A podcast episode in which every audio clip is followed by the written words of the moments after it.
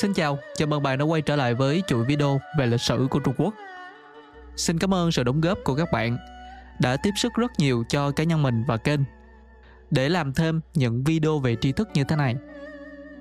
Trong tập này thì chúng ta sẽ tìm hiểu nhanh về những diễn biến tại Trung Quốc sau khi họ thất bại trước những trận giao tranh đầu tiên với cường quốc châu Âu hiện đại. Đầu tiên, chúng ta sẽ nói về cuộc nổi dậy Thái Bình Thiên Quốc với người lãnh đạo tự xưng mình là anh em của Giêsu. Sau đó, chúng ta sẽ nói về cách mà các nhà lãnh đạo Trung Quốc đương thời cải cách đất nước để thích nghi với hoàn cảnh ngàn cân treo sợi tóc lúc bấy giờ.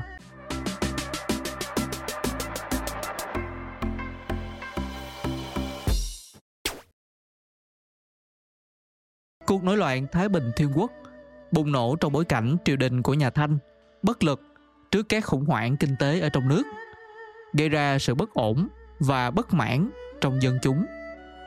Cuộc nổi loạn có sự ảnh hưởng của phương Tây khi người lãnh đạo Hồng Tú Toàn, ông học hành thông minh nhưng đi thi nhiều lần không đổ, sau đó tuyên bố mình là em trai của Chúa Giêsu và muốn lập nên Thái Bình Thiên Quốc ở Trung Quốc theo đạo Cơ đốc. Tuy nhiên, cuộc nổi loạn này có nhiều nguyên nhân gốc rễ từ tình hình xã hội dân số tăng vọt, khiến cho hàng triệu người nông dân không có đất canh tác hay công việc ổn định. Tham nhũng và sự bất tài của các quan lại lại làm tăng thuế và giảm chất lượng hành chính. Thậm chí, cả con kênh đào đại vận hà cũng bị bồi lắng, ảnh hưởng rất nhiều đến việc vận chuyển lương thực. Năm 1853 quân của Thái Bình Thiên Quốc chiếm được Nam Kinh kinh đô cũ của nhà Minh nhưng đó cũng là đỉnh cao của cuộc nổi loạn.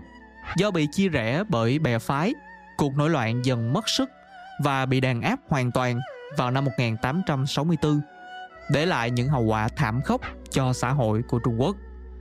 Theo ước tính, có hơn 25 triệu người đã thiệt mạng, trong đó đa số là dân thường.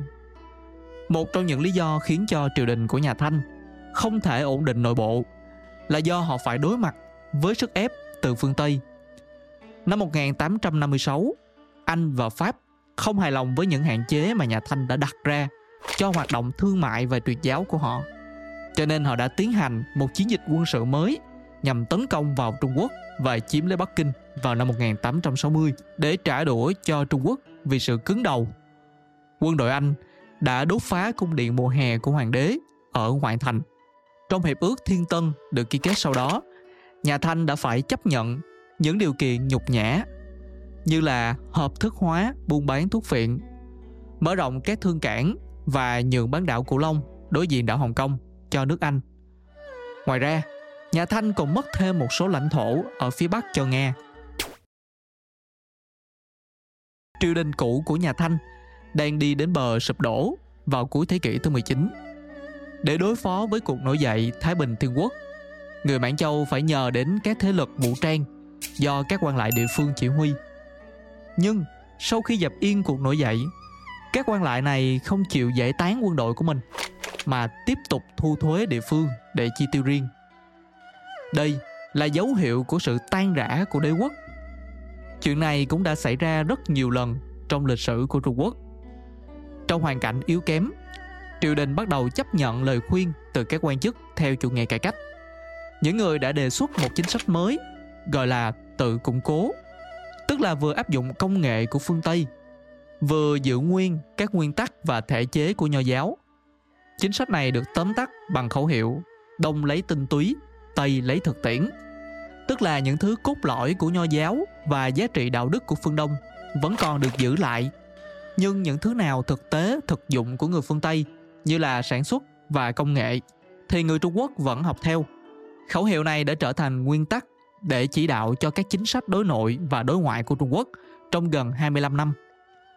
Một số người còn đòi hỏi cải cách giáo dục và các thể chế chính trị truyền thống của Trung Quốc.